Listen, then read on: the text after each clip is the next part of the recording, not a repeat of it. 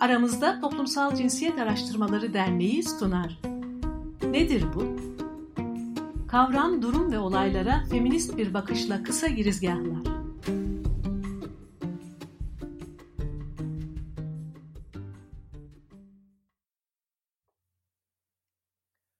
Aramızda Toplumsal Cinsiyet Araştırmaları Derneği'nin sunduğu Nedir Bu podcast serisine hoş geldiniz. Bugün Özlem Ateş ile birlikteyiz. Özlem'le beraber vegan feminizm üzerine konuşacağız. Özlem, e, Animal Save Ankara'da örgütlü vegan bir feminist ve aktivist. Aynı zamanda fotoğraf aktivizmiyle de uğraşıyor. Hoş geldin Özlem. Hoş buldum. Özlem nedir bu vegan feminizm? Vegan feminizmin ya da feminist veganizmin ne olmadığını söylemek istiyorum aslında öncelikle. Tırnak içinde feminist kadınların vegan olmaları değildir. Ya da bize vegan olmayan feministleri e, feminizmden atma hakkını vermez. Daha çok erkek karşı çoğul, geniş, kapsayıcı bir dayanışmadır diyebiliriz.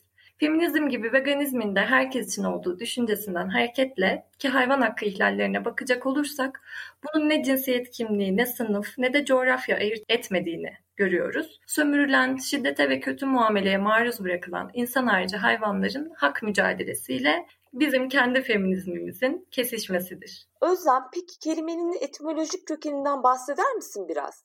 Tabii. Önce biraz veganizmden, sonra da feminist veganizmden bahsetmek istiyorum aslında. Veganlık çok eskiden ruhani ve dini sebeplerle insanların hayatında vardı. Bugün kullandığımız anlamıyla hak temelli veganlık anlayışı için atılan önemli adımlardan biri 1847'de vejeteryan topluluğunun kurulması tabii ilk olarak. Fakat topluluğun adında vejeteryan geçmesine rağmen üyelerden bazıları vegan ve hayvan bedeni yemek değilse de hayvansal çıktıları kullanmak hala tartışmalı bazı üyeler arasında o süreçte. Bu karmaşadan sonra Vegan Society'nin yani vegan topluluğunun Donald Watson önderliğinde diyebiliriz sanırım kurulması ise 1944 yılına tekabül ediyor. Kelime vegetarian kelimesinin ilk üç harfi ve son iki harfinin birleşimiyle meydana getiriliyor. Kısa ve akılda kalıcı olması gözetilmiş.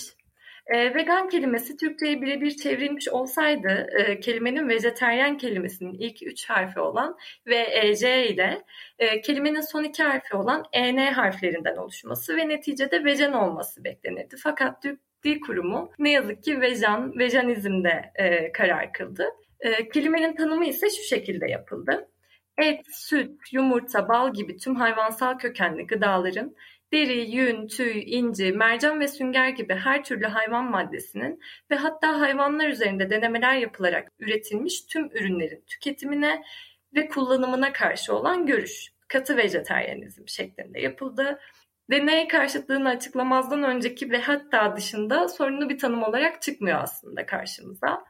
Vegan kelimesinin Türkçe'de ilk olarak 1990 yılında Milliyet Gazetesi'nin bir haberinde geçtiğini e, tespit ediyoruz. Haberde veganlar ya da tam vejeteryenler etin yalnız kendisini değil hayvansal ürünleri de yemezler deniyor. Vegan sözcüğünün Türkçe'ye İngilizceden girdiği düşünülüyor. Tabii farklı e, feminizmler gibi farklı veganizmler de günümüzde mevcut. E, feminizme yakın veganizme ise şimdilik e, uzak dinleyenler için topluluğun halen geçerli e, 1979 yılında güncellediği veganlık tanımını okumak istiyorum. Açıklayıcı olması amacıyla. Hayvanların gıda, giyim ya da başka amaçlar uğruna maruz kaldıkları sömürü ve zulmün her türlüsünden uygulanabilir olan en mümkün mertebede kaçınan ve ek olarak insanların, hayvanların ve çevrenin yararı yararına hayvan kullanımını içermeyen alternatiflerin geliştirilmesi ve kullanımını destekleyen bir felsefe ve yaşam biçimi, beslenme konusunda tamamen veya kısmi olarak hayvanlardan elde edilen ürünlerin reddedilmesidir şeklinde bir tanım. Feminist veganizm dediğimizde e, hareketin öncülerinden biri olan, yani hepimizin bildiği sanıyorum, Carol James Adams'ı anlamak mümkün değil. Bugün de bazı feministlerin hala geçerli kabul ettiği, neredeyse her feministin söz konusu hayvan hakları olduğunda başvurduğu ilk güçlü kaynaklardan biri etin politikası. Ee, Adams feminist ve vejeteryan eleştirel kuram etin politikasını 1987 yılında tamamlamış. Ee, kitap cinsiyetçilik ve türcülük arasında bir paralelliğin olduğu savıyla kaleme alınmış. Yeri gelmişken türcülük kavramını da açıklamış olayım. Belki daha önceden duymayanlar vardır diye. Türcülük insan türünün üstünlüğü varsayımına dayanarak belli hayvan türlerinin sömürülmesi ya da ayrımcılığa uğratılmasıdır. E, belli hayvan türleri diyoruz. Çünkü farklı kültürlerde farklı hayvanlar farklı biçimlerde sömürülüyor bildiğimiz gibi. Görmüşsünüzdür. Üzerinde tek fark algın yazan görseller vardır. E, görselin yarısı köpek yarısı inektir genellikle. E, bu şu demek. Köpeği severken ineği neden sömürüyorsun? Oysa bu mesaj farklı kültürlerde fa- farklı hayvanlar için geçerli olabilir. Ayrıca söz konusu yaşam hakkına vurgu yapmayan, hak meselesini hayvanları sevmeye ya da sevmemeye indirgeyen bir mesaj vermiş oluruz böylelikle. Köpeği yemesek de onu bir meta olarak görmek, sahibi olmak ve buna inanarak sürdürdüğümüz yaşantımızdır aslında asıl problem. Ee, Adams'tan bahsetmeye devam edeyim. Etin cinsel politikasında cinsiyetçilik ve türcülük arasında yani sahip olunan cinsiyet kimliğinden ve ait olunan türden kaynaklanan, e, aslında sahip olunan derken e, atfedilen cinsiyet kimliğinden bahsediyorum. Ayrımcılık arasında güçlü bir bağlantı kuruyor.